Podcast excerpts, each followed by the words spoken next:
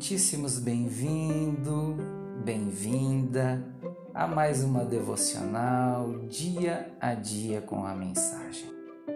Deixa eu te confessar um segredinho. Você, isso mesmo, você. Você é a maior motivação para eu prosseguir com esses conteúdos. Nós estamos lendo a Bíblia Sagrada na primeira carta ou epístola do apóstolo Paulo à igreja de Corinto.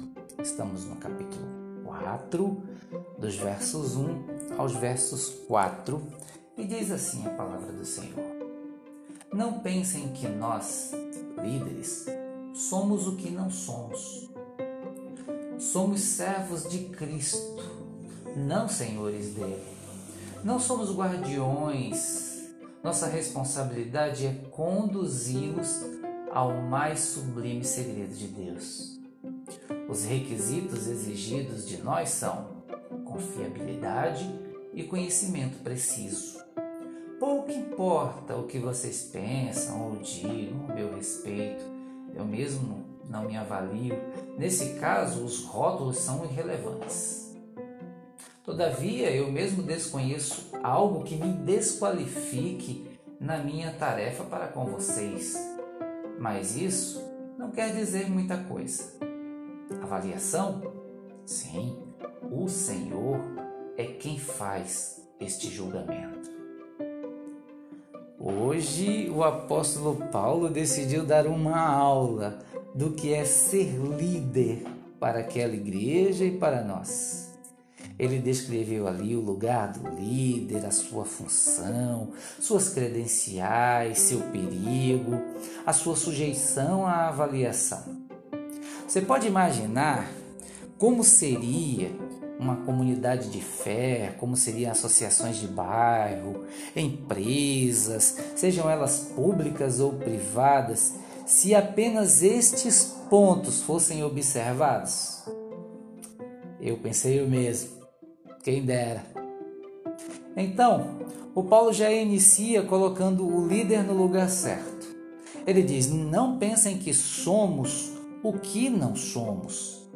Líderes, líderes são humanos, líderes têm desejos, falhas, paixões e tentações, ainda que sejam dotados de muitas outras qualidades. Paulo diferencia um líder servo de um chefe guardião. A propósito, você saberia diferenciar ambos um do outro? Ah, vamos pegar alguns pontos? Por exemplo, o líder orienta, o chefe ordena. O líder costuma dizer nós, já o chefe, eu. O líder também diz vamos, o chefe, vá. Líderes incentivam, chefes pressionam. Líderes buscam solução, chefes buscam culpados. Os líderes compartilham conhecimento, já os chefes ocultam as informações. Os líderes acompanham, os chefes fiscalizam. Um bom líder treina, motiva. Um chefe expõe, desmoraliza. Um líder servo promove o outro. Um chefe guardião se autopromove. E poderíamos passar aqui uma hora apresentando as muitas diferenças entre um e o outro. Paulo, o Paulo acrescentou mais algumas que são fundamentais. Ele diz o seguinte: o bom líder tem responsabilidade. O bom líder conduz pessoas. Deus exige de um bom líder confiabilidade e conhecimento preciso.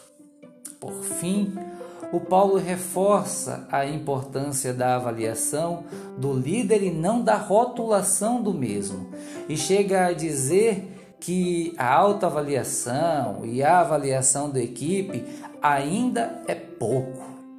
Ele reconheceu que ainda há uma avaliação superior quando disse: O Senhor é quem faz esse julgamento. Minha oração de hoje? Que Deus coloque líderes servos em seu caminho. Minha oração de hoje? Que você Que você almeje, alcance, desenvolva não mais chefia guardiã, mas uma liderança serva. Amém e amém.